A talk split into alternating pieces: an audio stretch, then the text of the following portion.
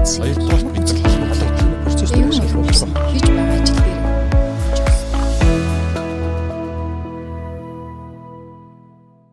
За өдрийн минь төргийн бизнесмен подкастын сонсогчдод.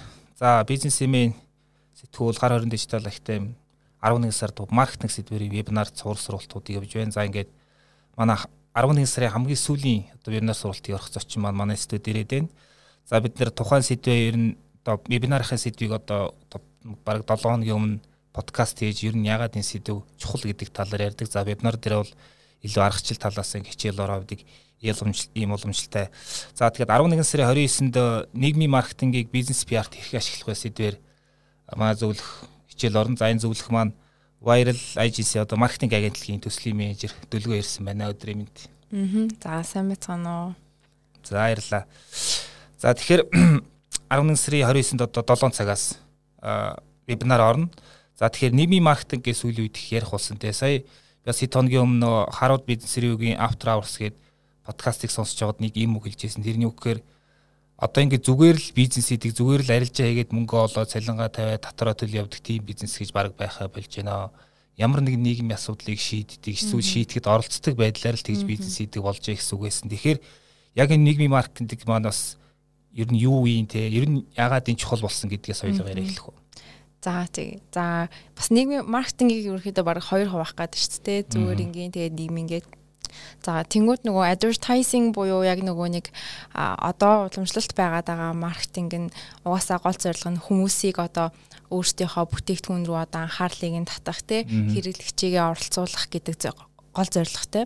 Аа тэгсэн чинь одоо advertising нөөрэө social media дээр одоо амар олон юмтай өрсөлдөж байна л доо. Одоо Netflix ч юм уу тий? эсвэл одоо хүмүүсийн PlayStation тоглож байгаа цаг хугацаа. Тэгээ бүр ингээ үдээс хойш унтж байгаа наптай хүртэл ингээд өрсөлдөд байгаа хгүй. Яагаад гэвэл хүмүүсийн цаг хугацаанаас ингээд авч байгаа учраас. За тэгчингүүд биднэрт ямар хэрэгцээ шаардлага гарч гарч байгаа юм бэ гихэнгингүүд advertising яг тэр хүмүүсийг оролцуулахын тулд а тан ганц бараа бүтээгдэхүүнээ зараа зогсохгүй одоо за дэлхийд ч юм уу эсвэл нийгэмд ямар нэгэн чухал үүрэг оролцоотой байх нь хүмүүст айгүй чухал болоод ирсэн. За тэгээд яг эн чинь ингээд дөнгөж одоо юм юм болоод байгаа мó гэхээр бас үгүй. А 10 онд чинь Pepsi-гийнхэн одоо Refresh the World гэдэг юм кампайн хийсэн. За тэрний яадаг вэ гэхээр тэр хэд зүгээр ингээд манай ундаг аваараа гэхийнхаа оронд нэг юм төсөл хэрэгжүүлж байгаа. Тэнгүүт ингээд хүмүүсээс ингээд нийгмийн ямар асуудлыг шийдэж байгаа санал шийдэл танд байна. Тэргээ бид нар руу явуул. А тэгээд тэнцэнс чинь хамгийн их ингээд санал авсныг нь бид нар ингээд санхүүжүүлээд хэрэгжүүлъя гэдгсэн. А тэгсэн чинь тэнцэнээс нь 120 мянган юм айдиа ирээд аа тэгээд тэр нь бүр ингээ 80 сая юм хүмүүсээс санал авсан. Санал авахтаа гол нь яг Pepsi-гийн бөглөөн дээр байгаа кодыг хийж оруулдаг. Тэгээд тэрүүгээрээ дамжуулаад өөрсдийнхөө брэнд awareness болон бүтээгдэхүүнийхаа борлуулалт руу шууд чиглүүлсэн тиймэрхүү юмнууд нэмээд хийчихэж байгаа юм. За тэгээд сүүлийн үеийн бас яг Cannes буюу одоо киногоор ярил одоо Grammy Awards л байна л да. А тэрэн дээр байж байгаа одоо ялангуяа 22 онд сая ялсан ажлуудыг хараад ахаар ихэвчлэн одоо 90% нь бараг ямар нэг advertising биш ингээд бүр юм шийдэл санал болгож байгаа дандаа ажлууд ялсан. За өмнө нь ингээд амар том том Google Moogle ч юм уу те ийм том брэндүүд ингээд ялдаг байсан бол одоо илүү иргэний нэмгийн байгууллагууд TDB-нүүд илүү их ялтуудыг авсан ажлууд их хийцэн байлээ. За тэгээ гадаадад одоо олон улсад ийм байна. А тэгвэл Монголд яагаад байгаа юм бэ гэхээр одоо утгагүй тэгээ 5 10 жилийн дараа Жинзи буюу одоо бид хэдийн одоо худалдан авалтын бараг 40 50% эзлэх хүмүүс одоо гарч ирэх гэж байна. За тэр хүмүүс маань яадаг вэ гэхээр а нийгэмд ямар нэг юм одоо чинь хоёр адилхан үнэтэй юм ус байла гэж бодъё те аль нь илүү нийгэмд хэрэг болоод байна гэвэл тэрийг нь илүү сонгодог болсон. Одоо миний үеийнхэн ч юм уу одоо 23 24-тэй хүмүүс ч юм уу те а жишээ нь өргөөд кино үзгээ болцсон ч юм уу те тийм тиймэрхүү юмнууд бас их анзаарагдаад байна. Аа. Тэгэхээр яг одоо юу гэдгийг Монголын за та одоо олон улсын чиг хандлагыг ер нь хаашаа явж байгааг ярьлаа те яг Монголын нийгэм эдийн засаг бизнесийн орчны контексттэй холбоод яриулт яг бизнестэй илүү холбоо яриул тавилаа тий. Яг одоо нийгмийн маркет гэдэг нь амар талаараа илүү ач холбогдолтой байх ба одоо түрүү ярьсан брэнд эвернс үүсгэх гээд ер нь одоо ч бизнесүүд угаасаа нэг нэлээд нэг 20 30 жилийг харж ингэж бас гэж явахгүй болохгүй ч тийм шүү дээ. Ямар 10 жил бизнес хийчихэд би алга болчихно гэж ярихгүй тий. Тэгэхээр яг энтэйг холбоод ярил. Аха. Аль Монголын зах зээл гэсэн. Тий, Монголын зах зээлтэй. Аха. За Монголын зах зээл гэх юм бол ерөөхдөө бас ганц хоёр брэндүүд байна л да. Одоо яг ингээд нийгмийн сэдвийг өөрсдийнхөө компанийнхаа үйл ажиллагааны нэг хэсэг болгоод явж байгаа. Аха. Тийм. За тэгвэл нөгөө талаас нь сая одоо нийгмийн хариуцлага гэдэг компаниуд ярьдаг те. Энэ ойлголт маань ер нь яаж хөгжиж яаж баяжж जैन те. Энэ нийгмийн маркетингтайгаа яаж холбогдож байна? За нийгмийн хариуцлага гэхээр яг хөө ингээд за бид хэд ингээд нийгмээс ашиг хүртэж байгаа юм чинь эргүүлээ тэр хүмүүс нийгэм өгөхтэй ч юм уу тий. А эсвэл за борлуулалтынхаа 10% нийгмийн хариуцлагатай өгчий гэд ерөөдөө нэг жоохон тиймэрхүү байгаасаа гэж би хүсдэггүй. А тэрнийхээ оронд одоо яг ингээд advertising гэдэг ирнээс good advertising гэдэг ирнэлүү одоо бид нэр шилжээд байгаа. За тэр good advertising гэдэг нь юу юм бэ гэхээр purpose driven advertising буюу ямар нэг юм зорилгод чиглэсэн маркетинг сурталчилгааг хэлээд байгаа.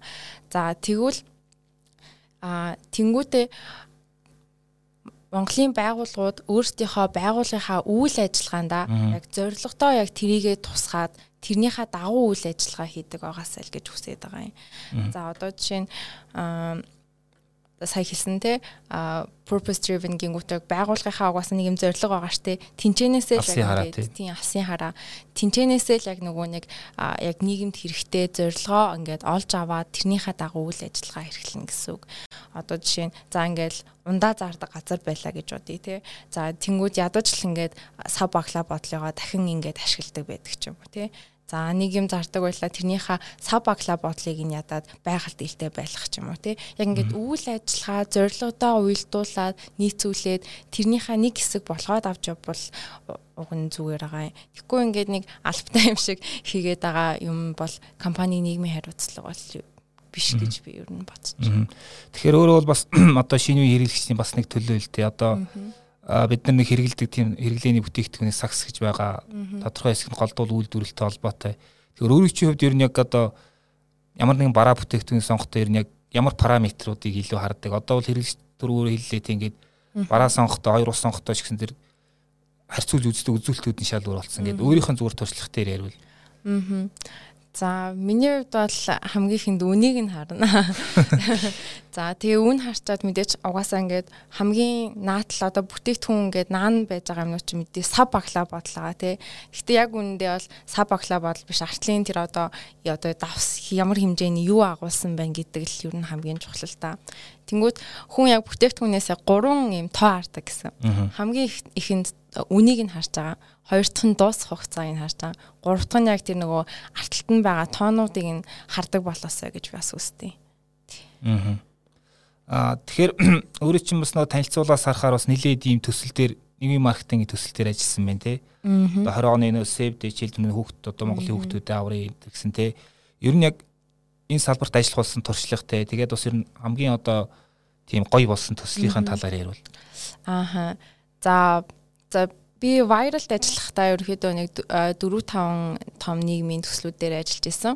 За цаг хугацааны дараалалаар нь яриг гэвэл хамгийн анх манай яг би ороогүй ч гэсэн манайхны хийжсэн World Plus буюу World Plus гэдэг аппликейшнийг зүүн өмнөд Азийнханд ингээд татуулмаар байсан. За тэгээ би тэгэхэд 8 хоног Филиппинд очоод за ингээд хитүүлээ яах вэ гээд за тэгжсэн чинь Филиппин өөр аялал жуулчлалын айгүй том бүс. За тэгчингүүт нөгөө мэдээж хог амар ихтэй. За тэнгүүт бид нэр тэр хог гэдэг асуудлыг нь барьж аваад өөрсдийнхөө аппликейшндээ холбоод аа ингээд ихэлсэн. За тэнгүүт бид нарт үр дүнд нь юу гарсан юм бэ гэхээр 8 хоногийн дотор 300 юм сайн дурын ажилчдыг цуглуулж чадаад за тэгээд таталтаа татан авалтан ч гэсэн айгуу сайжраад за хотын дарга марга нэрээд тэнцэнс нөгөө медиа прессүүд нь бараг 10 20 гаруй ингээд бидний талаар өвчээд ерөөдөө нийлэн амжилттай болсон. Тэнгүүд бид нэр ингээд зүгээр нэг за манай аппликейшнийг татаарай манайхгүй шүү гээгөө ингээд өөрсдийнх нь тулгамж байгаа нэг асуудлыг нь аппликейшн дээр холбоод ингээд тэр үедээ сурталчилсан гэсэн үг. За тэгээд сүүлийн үед бас хүмүүсийн хамгийн сонсон байж магадгүй ажил нь болохоор апуутай хамтраа соёлоор говьно гэдэг ажлыг хийгээд 22 оны Кан руу ерөөдөө явуулсан. За тэрэн дээр бас л ингээл нийгмийн асуудлыг сонгож аваад тэгээд ингээд бид нар шийдлийг ерөөхдөө санал болгосон гэсэн үг. За тэгээд бас нэг ажил гэх юм бол Nubi гэдэг ийм их хүүхдийн яг ийм бүтээгдэхүүн борлуулдаг газар байдаг. За тэд нартай хамтраад хөхүүл ээжийн өрөө гэдэг ойлголтыг шинээр бий болгож ерөөдөө эхэлсэн. За тэнгууд одоо монголчууд ч хуулиндаа ингээд байшин болгонд одоо 300 м квадрат байшин болгонд нэг тамхины өрөө байх ёстой гэж хуульчилдаг. А тэгсэн мөртлөө одоо хүүхэд ээжийн өрөө гэж байдаггүй. За тэнгуут нь одоо ингээд юм хөхний сүс алтар гэдэг бүтээгдэхүүн байгаа байхгүй. Тэрийг би тэгэд ерөөдөө хүмүүс ингээд сурталчлах хэрэгтэй болсон. Яг тэр тэрийгээ сурталчлаа гэсэн чинь энийг чинь яг үүндээ хаана ашиглах юм бэ гэх газар байхгүй. Тэгээд за тэгвэл хөл ээжийн өрөөг бий болгоё гэд ашуус дээр ерөөдөө хамгийн анхны хөл ээжийн өрөөг бий болгосон. За тэгээд тэрнийхээ дагуу ерөөдөө альбом бустаагаар а борлуулалт нь 20-30% нэмэгдсэн байдیں۔ За тэр яг нөгөө ковид болоод хүмүүс их хүүхд төрөснөнтэй холбоотой байж магадгүй а бас бид хэдийн нийгмийн маркетингийн сурчлагын өрөө сайн явсантай байж магадгүй Одоо тэр нь өөрөө ингээд юм тусдаа бүр ингээд Нүбигийн брэнд бүтээгдэхүүн болоод хөгжсөн. Апугийн одоо Heineken гээд хоёр үйлдвэр дээр ерөөдөө бас баригдсан. За тэгээд TDB Хүнүмол гэдэг газруудтай бас хилцээр байгаа шатанд явж байгаа ийм ажлууд хийж исэн. Мундаг ажлууд байна. Тэгэхээр одоо нэг нийгмийн маркетингийн тийм нөлөөллийн ажил хийхэд заавал том мөнгөтэй, том төсөвтэй байх хэрэгтэй. Эсвэл бас боломжийн одоо төсвөө хэмнээдтэй мөнгөөр бас нөлөөллийн ажил хийх боломжтой. Яг энэ нэг төсөвтэй холбосон юм дээр ямар хуу ойлголт өгөх вэ? За тийм А энэ энийг ярихын тулд бас нөгөө өмнө нь ярьж ирсэн тий байгууллагын үйл ажиллагаатай илүү холбоотой гэсэн юмнууд байгаа даа. За тэнгуүдээ ингээд их төсөвтэй төсөв байтугай ингэ төсөггүй газрууд байгаа шүү дээ. Маркетингийн төсөв гэж байхгүй. Тийм газрууд ялангуяа өөртөөхөө үйл ажиллагаатай холбочвол зүгээр гэдэг байгаа. Одоо бүтээгдэхүүний зархтаа нөгөө байгальд илтэй юмд те. За тэнгуут гадны нэг би нэг ажил хаарч байсан юм аа кофе шоп байлуу да. Тэднийхээ ингээд нийгмийн хариуцлага өрөөнийг ажил хийсэн. Тэр нь юу вэ гэхээр а олж харсан асуудал нь болохоор а хөдөлмөрийн одоо бүтээмжгүй ч юм уу те хөгжлийн бэрхшээлтэй хүмүүс ажил олох магадлал нь амар бага байдаг. За тэгвэл бид хэд хүмүүс тэр хүмүүсийн CV-г өөртөөхөө ингээд кофеныхаа аяган дээр ингээд хэвлэлчээ. Тэгээ ингээд манахаар үйлчлүүлдэг одоо амар тийм даунтаунд байдаг кофе шоп юм шиг байгаа. Тэнгүүд амар C level-ийн удирдлагууд үйлчлүүлэх боломжтой. За тэнгүүд тэр эдийн кофе шопн дээр нь кофе шопын аяган дээр нь нөгөө CV-нүүд нь байчингууд өөрөө direct marketing болоод айгүй хүрчиж байгаа. Тэнгүүт яг өөртөөхөө одоо шинэ Монгол жишээ нь ингээд сүүн дээр ч гэсэн ингээд хайрцаган дээр нь ингээд нийгэмд хэрэгтэй мессеж ингээд хэвлжиж болно шүү дээ. Угасаал тэрэн дээр ямар нэг юм хэвлж байгаа. Тэгвэл тэрийгээ илүү бусдад хэрэгтэй юм болгоод болгочихж юм л гэсэн үг.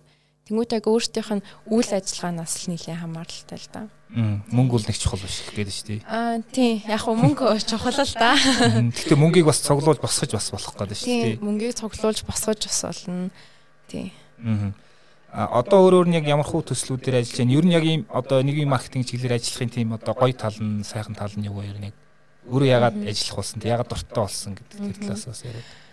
За анх яг ингээл за би нэг юм маркетингийн чиглэлийн хүн болно гэж шууд гарч ирээгүй. Миний хамгийн анхны ажиллаж исэн төсөл яг туслахаар нь ажиллаж исэн төсөл бол бүхэндээ гэд VVF-тэй хамтарч исэн ажил байна. А тэр нь өөрөө нийгмийн төслөөсөн. Яг тэрнээс гарч ирж байгаа үр өгөөж нь ингээд яг айгу бодтой харагддаг. Одоо тэрэн дээр жишээ нь бүхэндээ гэд уг нь ингээд мөслийн үеэс хам ингээд ирсэн одоо баг ингээд арслан заантай чацуу настай амтан байгаахгүй юу. Гэхдээ тэр ингээм дэлхийд хоёрхан байдаг. Нэг нь Монголд байдаг. Тэгсэн чинь нөгөө ус ус суух боломжгүйгээс болоод усын талхлаад байгаа. Тэрнээс болоод тоо толгой айгүй зөрчсөн. Тэгээд бид хэдийн нэг 2 3 сарын кампанид ажлын дараа бүхэндөөгийнх нь тоон нөгөө нэг усыг нь хашаалаад нөгөө байгууллагуудад санал болгож байгаа байхгүй юу? Тэгээд ирсэн чинь тоон ингээ бүр ингээ амар огцон өссөн шууд нөгөө 5000 байсан амтан чинь 8000 болцсон. Тэгээ ингээ үр дүнг нь яг тийм харах боломжтой а хүмүүсийн нөгөө нэг хүмүүс яг ингээ чигээд холбогдоод байгаа нь ингээ бодтой харагддаг болохоор надад их гоё санагддаг. Аа. Өөрөөр нь ямар мэрэгчлээ лээ? Би ер нь аль бизнесийн үед ажиллах мэрэгчлээ. За тэгээ тэнцэнээсээ ерөөхдөө дадлаг хийж авах хугацаанд маркетинг тэр тусмаа нийгмийн маркетингийн сэдвэр явбал надад их тохирох юм байна гэж ерөөхдөө орж ирсэн. Аа. Тэгэхээр өөрт чинь бас яг зүгээр хувь хүний хувьд одоо бас нэг алсын хараа зориг мөрөөдөл гэж байгаа тий. Бас яг одоо энд ажиллаж байгаа чиглэлд илүү одоо тийм импактны ажил хийх ч юм янз янзын бодлууд байдаг л ах. Ер нь яг тэр талаасаа хуваалцуул тий. Тэгээд хоёрдугаарт бас одоо яг зүгээр нийгэмд байгаа ямар асуудлыг одоо бизнесийнхэн барьж ав шийдээсэ гэж ер нь боддог вэ энэ талаараа бас За тэгээд м одоо нөгөө нэг нэг уушигны юм чи ярьж исэн бистэй амар гоё цэр харахаар амар баярлдаг ш тэгээд тэрэн шиг би бас яг ингээл асуудал харах юм бол амар баярлдаг шинэ асуудал те. Яг ингээ хүмүүсийн дунд байдаг. Гэхдээ ингээ асуудал болгож хараагүй ч юм уу те. За сүүлд харсан асуудал гэх юм бол одоо караканы систем байна те. Маань монгол дуучид ингээд ямар ч ингээд шууд юм орлогогүй байхгүй. Одоо хөвчлэн ингээ халтураар болдог ч юм уу тий тэрний оронд яг караканыхын системийг нь бүр ингээ систем болгоод бизнес болгоод хөгжүүлэх юм бол тэр хүмүүс гэртээ сууж ахтаа ч гэсэн карманд мөнгө орж ирж юмар байгаа байхгүй. За тиймэрхүү асуудлууд байна. За тэгээд Монголд одоо сүүлийн spikes болон каны ажлуудыг хараад ахаар одоо health буюу нийгмийн эрүүл мэнд аа тэгээд SDG гэдэг нь бүр юм тусдаа том юм сэдв болоод ороод ирсэн. Яг SDG-д гийн төлөө юу хийж ин компаниуд тэр ажлуудаа ийшээ оруул гээд Тэнгүүт яг доктортой хөгжил гэсэн асуудлууд угаасаа айгүй их яг нийгмийн одоо хамгийн анхдагч хэрэгцээний асуудлууд Монголд угаасаа амар их байгаа болохоор тэр асуудлуудыг эхлээ шийдээсэй гэж хүсдэг. За тэгээд яг хөө тэр асуудлыг шийдэхээр манай том том компаниуд бас нэлээд ажилтсан юм шиг санагддаг. За сүүл Coca-Cola маань өөртөө дотроо хуванцрын үйлдвэртэй болчлоо. Бүх одоо нөгөө Coca-Cola Sprite тэднийхээс тавыгаа өөртөө дотроо дахин боловсруулж гин. За өөртөө саарл ус ашиглаж гин. За тэгээ Апугийнхан маань одоо шилээ дахин амьлуулъя гэдэг юмнууд явж гин те. За Rio Tinto-гийнхан одоо соёлын амралтын үрэлэн ингээ шинээр тохижуулж гин гэдэг ч юм уу те. Ерөөхдөө том компаниуд нэлээд яг нийгмийн асуудлуудыг илүү барьж аваад байгаа юм шиг санагдтiin. Тэгээ тэрэнд маань хүмүүс маань өөрсдөө бас айгүйх оролцоотой байгаасаа гэж хүсдэг. Яг уу яг шууд ингээд чамд ямар нэг юм өрөөгөөж өгөхгүй байгаа ч гэсэн орчин тойрныг чинь тэгж ийна гэдэг чинь ирээдүгийн ирээдүг чинь а тэгээ өөрийн чинь ингээд амьдарч байгаа орчинг чинь сайжруулж ийна л гэсэн үг. Тэр чинь ингээд даммаар болон дам бусаар айгүй их өрөөгөөжүүд нь ирж байгаа. Тийм юмнууд дээр нийгмээс нэлээд оролцоо их хэрэгтэй байт юм санагд. 10 жилийнхаа төлөвлөгөө ч юм уу тэр талаар хуваалцсан. Аа за би ерөнхийдөө гадны эйженсид ерөөхдөө нэлээд туршлага хуримтлуулж ирээд Монголдо бас яг тэр гадны эйженси яаж ажилтیں۔ Тэрийг нэлээд нутагшуулах сонирхолтой. Тийм. Аа. Одоо асуудал асуудал харахаар баялдаг лээ. Одоо асуудал шийдэх чадвар гэдэг чи одоо орчин үед ер нь бүхэл салбарт ийм хэрэгтэй тийм чадвар болоод нэг үн цэнтэй чадвар те ямар ч салбарт. Тэгэхээр юу гэдэг яг иймэрхүү одоо нийгмийн маркетинг энэ олон нийтийн ажил гэдэг энэ чиглэлээр ажилласнаар ер нь өөрөө ер нь яг яаж хөгжсөн те? Гэдгийг одоо яг цэвэр одоо юу гэдгийг бизнесийн одоо брендинг дээр бизнесийн PR дээр ажилласнаас ямар давуу талтай байна ямар ур чадварууд илүү олж авч байна те? Ер нь одоо нэг кургазор гэж ярьдаг шүү дээ те. Тэр талаасаа яг ярил Мм одоо юмыг илүү шүмжлэл сэтгэлгээгээр бас яг харж сурдаг юм санагддаг. Аа тэгээд юм soft skill-үүд нэлээд сайжирсан санагддаг. Аа ялангуяа эйженсид ажиллах нь өөрөө л яг тиймэрхүү чадрыг шаарддаг л та. Одоо хүмүүстэй харьцах ч байна уу, ямар нэг асуудлыг шийдэх ч байна уу. За тэгээд хамгийн их нь мэдээж нөгөө бүтээл сэтгэлгээ бүтээл сэтгэлээ гингүүт нэг нэг юмыг ингээ амар гоё болох ерөөсөө биш. Тэрийг хамгийн энгийнээр яаж шийдэж чадчих чинь тэр чинь л бүтээл бүтээл сэтгэлгээ болж байгаа. Тэнгүүд тэр нилийн хөгжиж байгаа юм шиг санагдчихж байгаа. Тийм. За баярлаа. За тэгэхээр бас нэг ийм асуулт байгаа. 29-нд яг одоо өөрөө вебинар орно те. Яг тэн дээр яг одоо манай суралцагчдад одоо үзэгч сонсогчдод яг гол ямар хоёр мессежийг өгье гэж ирнэг бодож байна яагаад тий бас. За мэдээж хамгийн ихний мессеж бол угаасаа нийгмийн маркетингийг яг өөрийнхөө байгууллагын зорилго болгоод хэрэгжүүлээч гэж хүсэж байгаа юм. За хоёр дахь нь болохоор тэрийг тэрийг нь одоо одоо юм зорилго байлаа гэхэд тэрийг яаж компанид ажил болгоод тэрнийхээ үр дүнг нь яаж хинжээд тиймэрхүү өөрсдөнд нь бас илүү газар дээр буулгаад хэрэгжүүлэх боломжтой юмнуудыг нь л үгүй гэж байна. Аа. За за баярлаа. Подкастаа ингээд өндөрлөе. Ер нь гэхдээ бас жаахан богинохон болсон ч гэсэн айгүй сонирхолтой тийм подкаст болж чадлаа гэж бодож байна. За тэгээд 11 сар 29-нд хэдүүлээ вебинар дээр уулзъя. Viral Agency маркетинг агентлагийн төслийн менежер Дөлгөн оролцлоо маа подкаст баярлалаа. За баярлаа. За баярлалаа. Юу яаж үргэлжлэх? Хоёрдугаар бицэл холбогдох процесс үүсгэх болсон. Хийж байгаа ажил